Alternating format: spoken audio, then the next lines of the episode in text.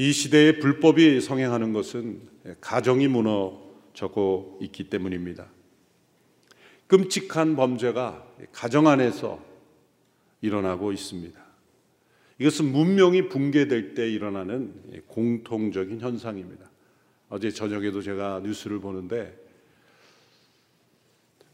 세 가지 뉴스가 계속 가정 안에서 일어나는데 마땅히 돌봄을 받아야 될 영아들, 유아들이 부모들에 의해서 희생되는 뉴스가 연이어 세 번 이상 나오는 것을 보고 마음이 너무 아팠습니다.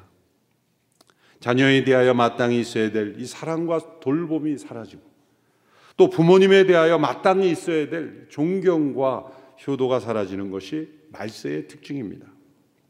동물의 세계에서도 가태하는 자신의 새끼를 어떻게든 보호하려고 자신을 희생하면서 돌보는 것이 하나님의 창조의 섭리일진데 요즘 일어나고 있는 이 끔찍한 아동학대 사건들을 보면 동물보다 못한 존재로 추락하고 있는 사람들이 많이 생겨나고 있다는 생각이 듭니다.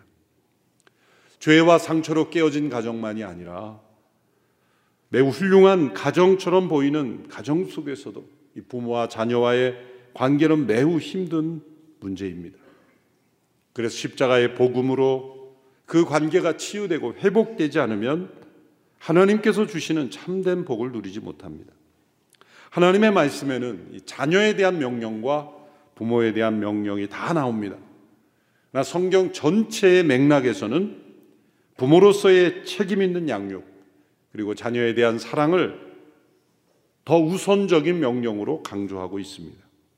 부모가 먼저 십자가의 복음 안에서 세워지고 구원을 경험하고 올바른 정체성을 가지고 자녀를 대하지 않으면 자녀가 그 부모의 영향력 아래서 올바로 변화되기가 어렵기 때문입니다.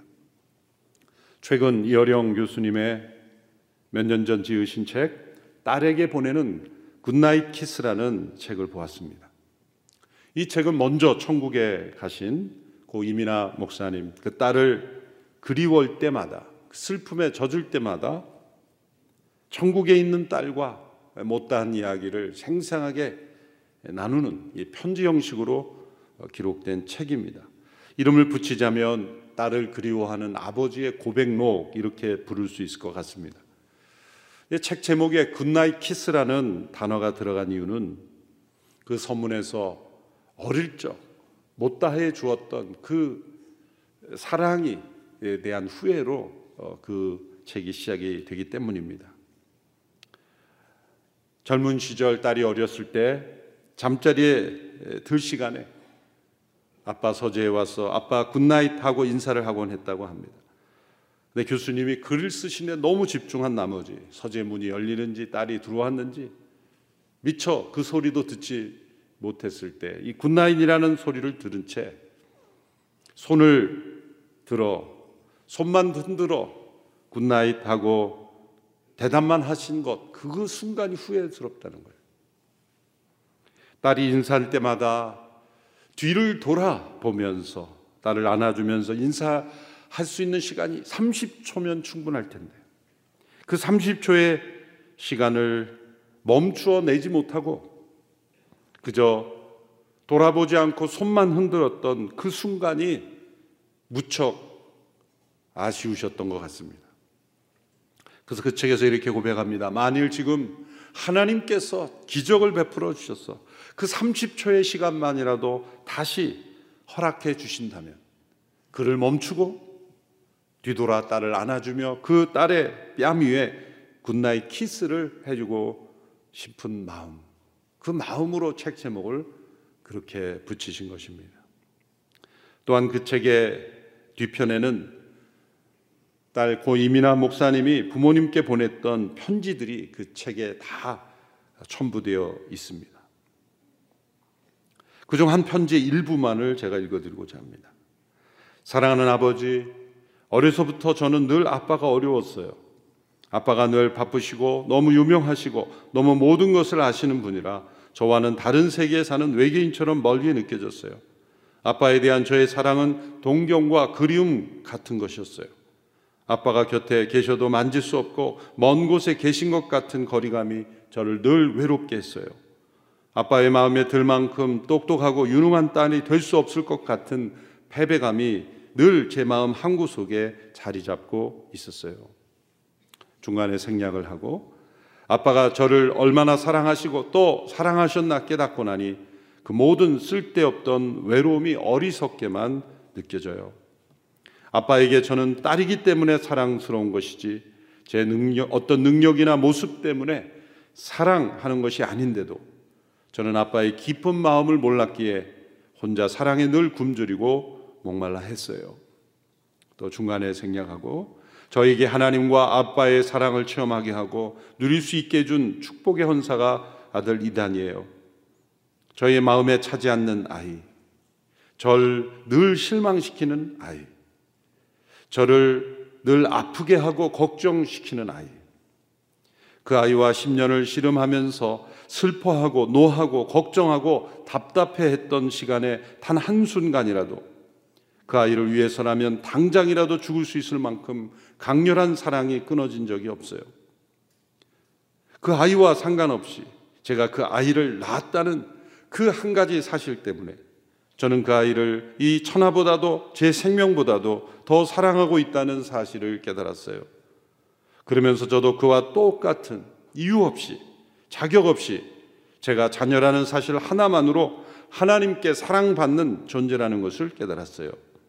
아빠에게는 제가 딸이기 때문에 소중하다는 것을 깨달았어요. 깊이 체험하고 누리게 되었어요. 아빠 사랑해요. 아빠의 사랑에 감사드려요. 모든 부모에게는 이어령 교수님과 같은 아쉬움과 후회가 다 있습니다. 자녀들과 보낸 많은 날들 중에서 후회스럽지 않은 때가 없는 그 부모는 아무도 없을 것입니다.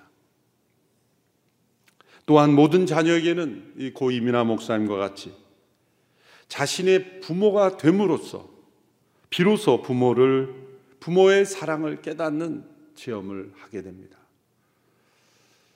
부모가 됨으로써 이제 부모의 입장에 서고 또 부모님으로부터 늘 사랑이 부족하다 섭섭했지만 부모님은 늘 자녀에게 베푼 사랑이 조금을 미안해하고 아쉬워하는 그런 것이 부모의 마음입니다. 그래서 늘 사랑은 내리사랑입니다.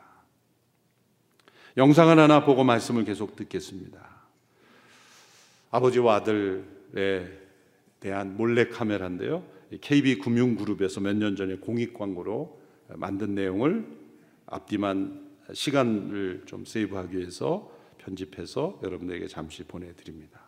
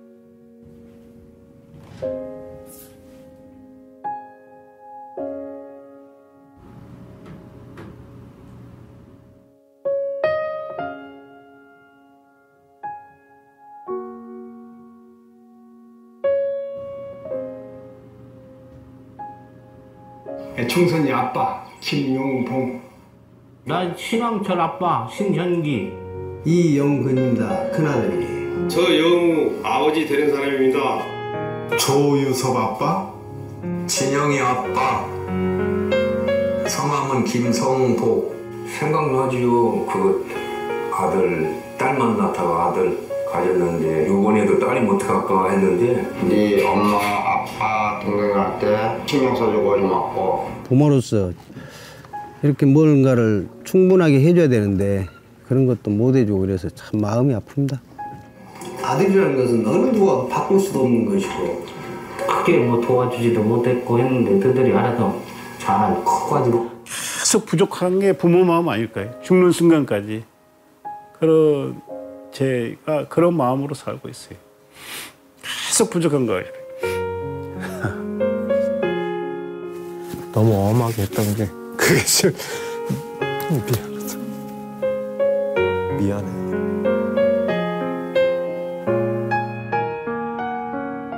항상 내가 부족하고 항상 미안해요 걔한테는 미안하다 참 모든 것이 부족하고 못 가르치고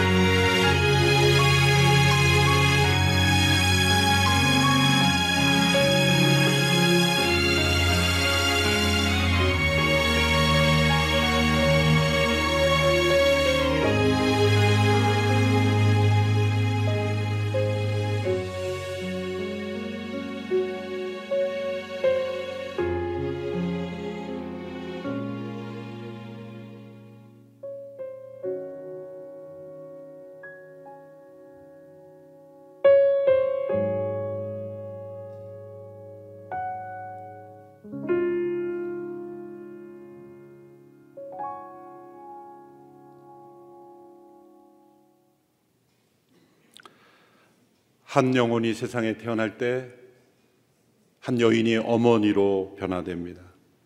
또한 한 남자가 아버지로 변화됩니다. 그리고 그 자녀에 대하여 무조건적인 사랑으로 응답합니다. 가장 먼저 어, 달려가 도와주는 책임을 가집니다. 언제나 늘 주어도 주어도 부족하다 여기는 부모의 마음은 어디서 온 것일까요? 그것은 바로 하나님의 마음입니다.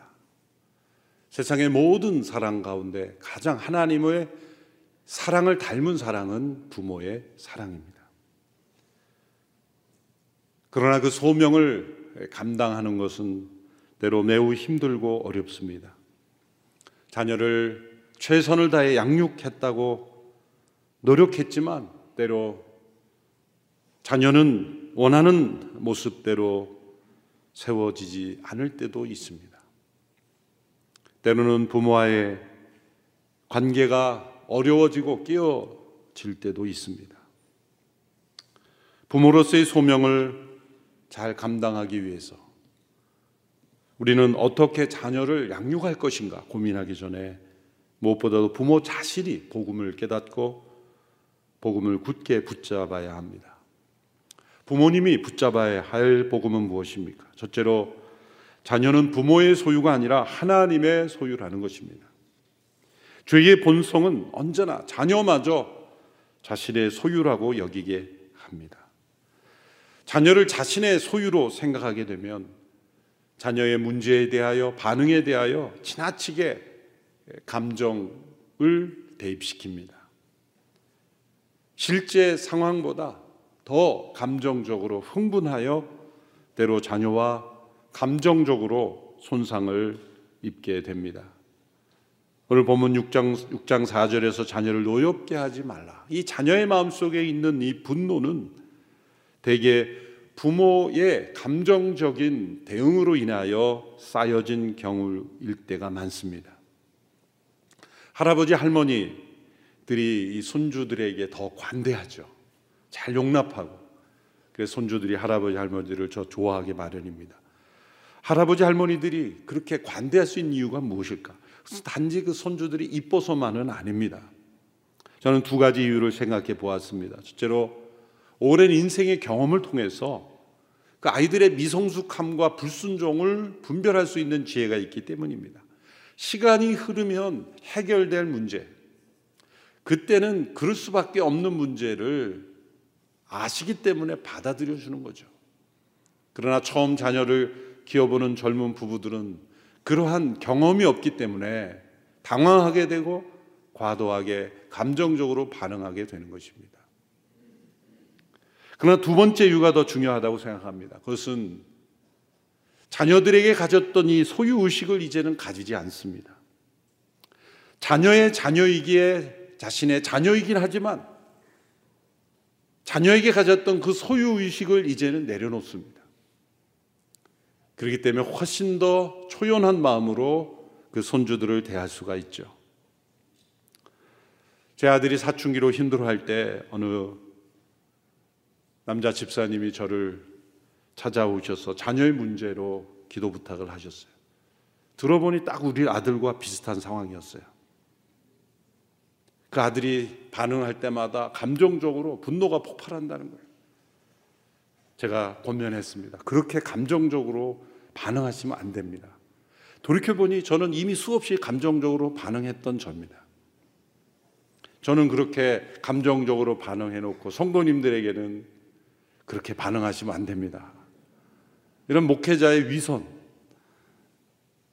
이런 이중적인 모습이 있습니다.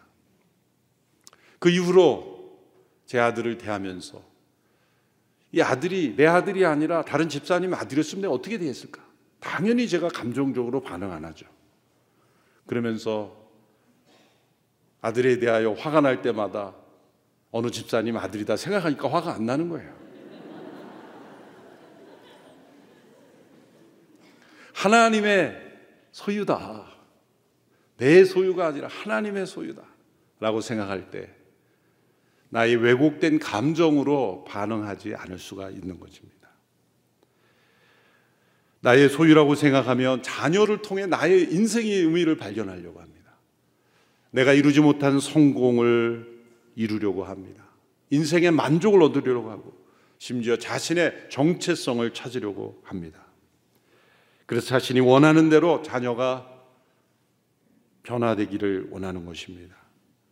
그것은 결코 자녀가 해결해 줄 수 없는 것입니다. 하나님께서 자녀를 허락하신 것은 나의 만족, 나의 명예, 나의 성취를 위해서, 나의 정체성을 확인하기 위해서가 아니라 하나님의 영광을 나타내며 또 자녀 자신의 고유한 하나님 안에서의 정체성을 확인하게 되도록 돕는 역할 뿐입니다. 자녀가 결코 부모처럼 자신과 같아지기를 원해서는 안 되는 것입니다.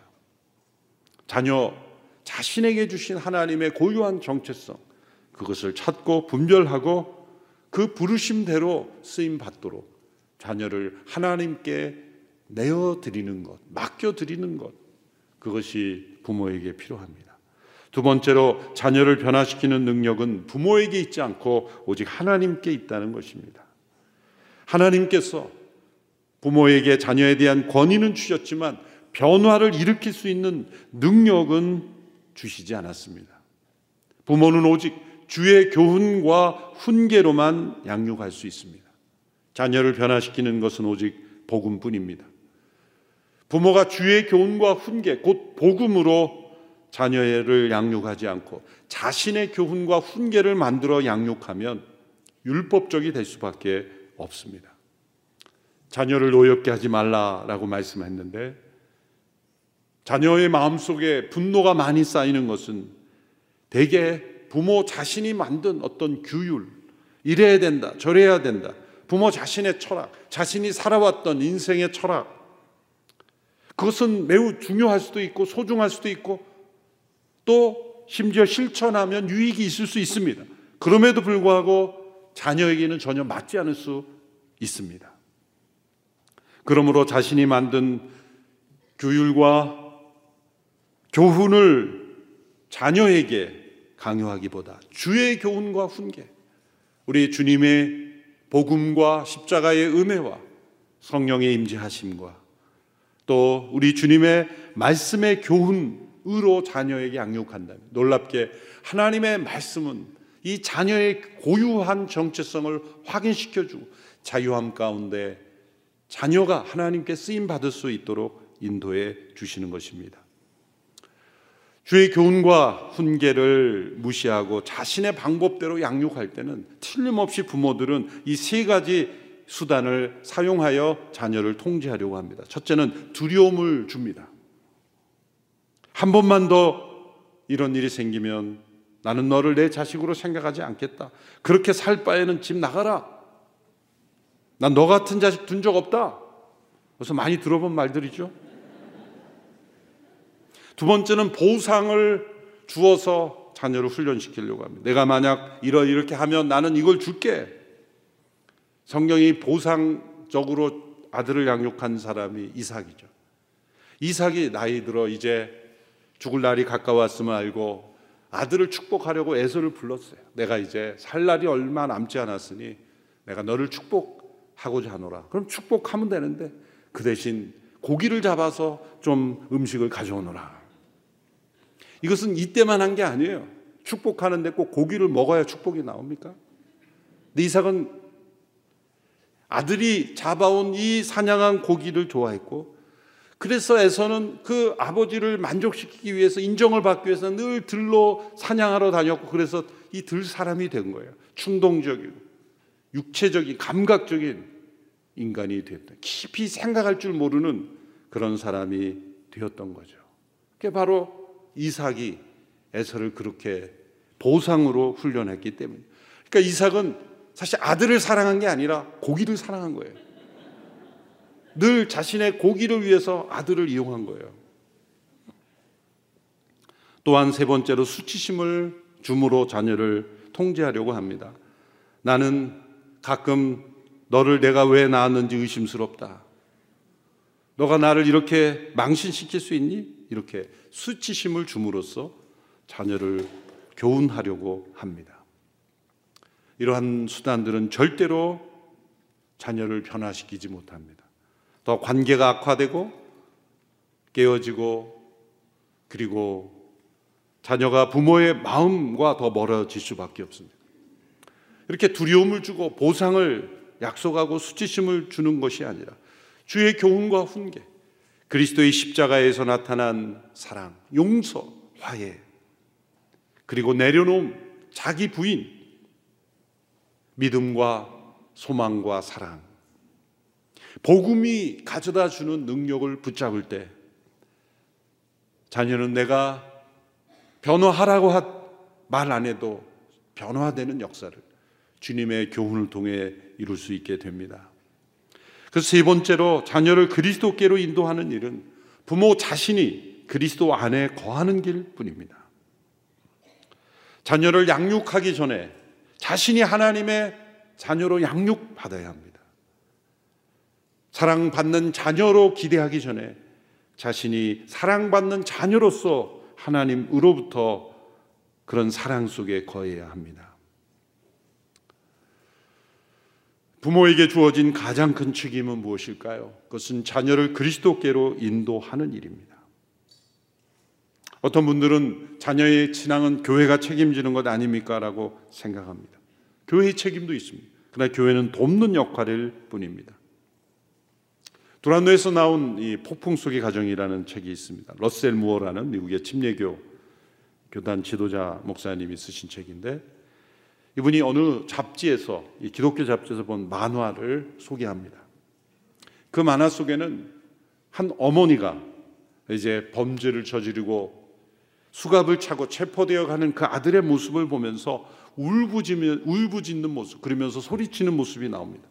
그 소리치는 내용이 뭐였냐면, 내 아들아, 내 아들아, 너의 중고등부 목사님이 뭘 잘못한 거니? 중고등부 목사님이 잘못해서 내 아들이 저렇게 됐다는 거죠. 그런 인식으로는 자녀가 변화될 수 없습니다. 사실 모든 가정 어느 정도 깨어져 있죠. 완벽한 부모는 없고 완벽한 가정도 없습니다.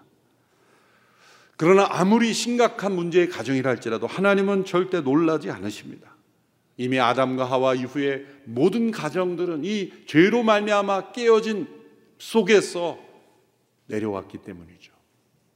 그러므로 우리 가정의 깨어짐을 하나님 앞에 올려드리는 것 절대로 두려워할 일이 아니고 부끄러워할 일이 아니고 하나님은 이미 다 하십니다. 그래서 예수님이 오셨기 때문입니다. 십자가의 복음이 그래서 필요하기 때문입니다.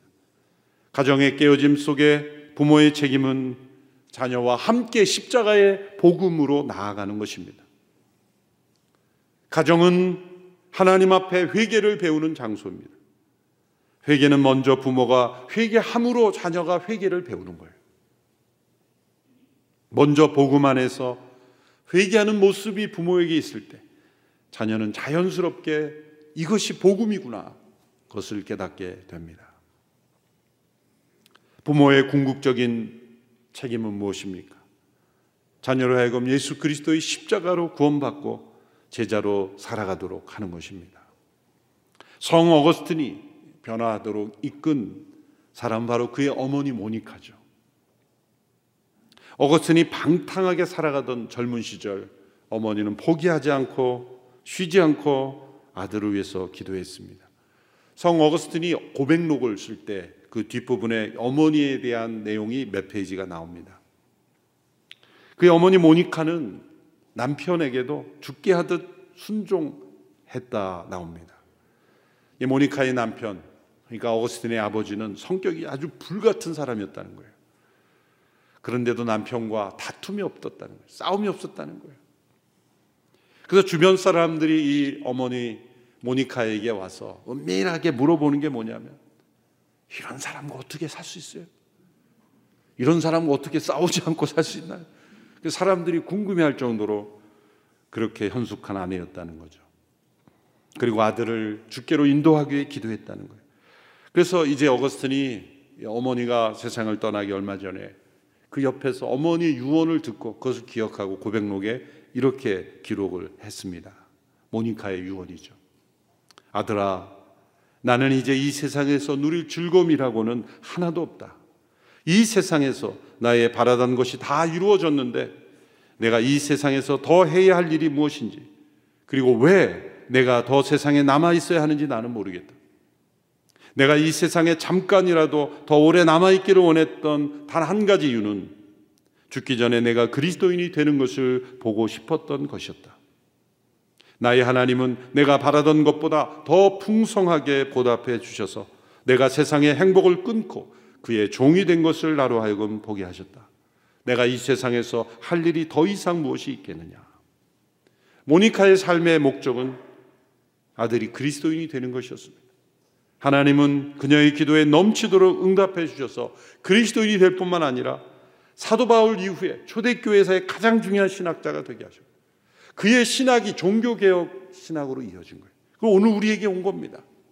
만약 어거스틴이라는 인물이 없었더라면 초대교회의 그 혼란은 아직 이 신학적으로 교리적으로 정립되지 않은 시대에 어쩌면 종교개혁의 마틴 루터 칼빈이 그런 일을 일으키지 수 없는 근거를 찾아볼 수 없는 그러한 혼란이 교회에 이루어졌을 겁니다. 어머니 모니카의 기도와 복음으로 주의 훈계와 교훈으로 그 아들을 대했던 모니카의 기도와 사랑으로 어거스틴이라는 인물이 세상에 태어났던 것입니다. 우리 모두에게도 자녀에게서 어떤 성공을 기대하기보다 그들의 존재 자체로 기뻐하고 때로 그들의 실패에도 우리는 사랑으로 붙잡아주고 하나님의 마음으로 그들을 축복함으로 참된 그리스도인으로 변화되는 것을 가장 소망하는 우리 모든 부모가 되기를 축원합니다. 부모로서의 소명은 세상에서 가장 신성하고 소중한 소명입니다. 이 소명은 죽을 때까지 이어집니다. 이 소명을 통해 우리가 하나님으로부터 받은 이 귀한 소명을 잘 감당하기 위하여 십자가의 복음을 굳게 붙잡고 우리 자녀를 더욱 사랑하는 귀한 부모가 되기를 주님의 이름으로 축원합니다. 기도하겠습니다. 하나님 아버지 깨어지고 상함 상처 속에 있는 우리 모든 가정들을 십자가의 복음으로 회복시켜 주시고 그 안에 용서와 화해, 하나됨과 용납함과 사랑과 인내와 소망이 회복되는 가정이 되게 하옵소서. 끊임없이 자녀를 향한 안타까움과 때로는 실망과 절망이 있을지라도 포기하지 아니하고 우리 주님의 마음으로 복음으로 그 자녀를 향하여 십자가의 은총이 부어질 수 있도록 축복의 통로가 되게 하여 주옵소서. 예수님의 이름으로 기도하옵나이다. 아멘.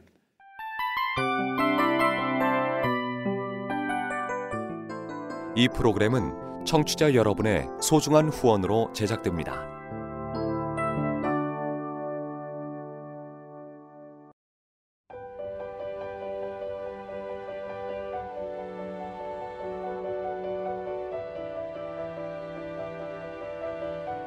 세상에는 수많은 교회들이 있지만 더 깊이 있는 말씀 강해를 찾기 위해 크기로만 교회를 선정하지 않습니다. 보다 좋은 영적 콘텐츠를 더 많이 나누기 위해 방송비를 받지 않습니다. 1년 365일 복음만 전하고 싶어서 우리는 광고를 하지 않습니다. 온누리의 복음을 땅끝까지 CGN TV와 함께 땅끝 선교사가 되주세요.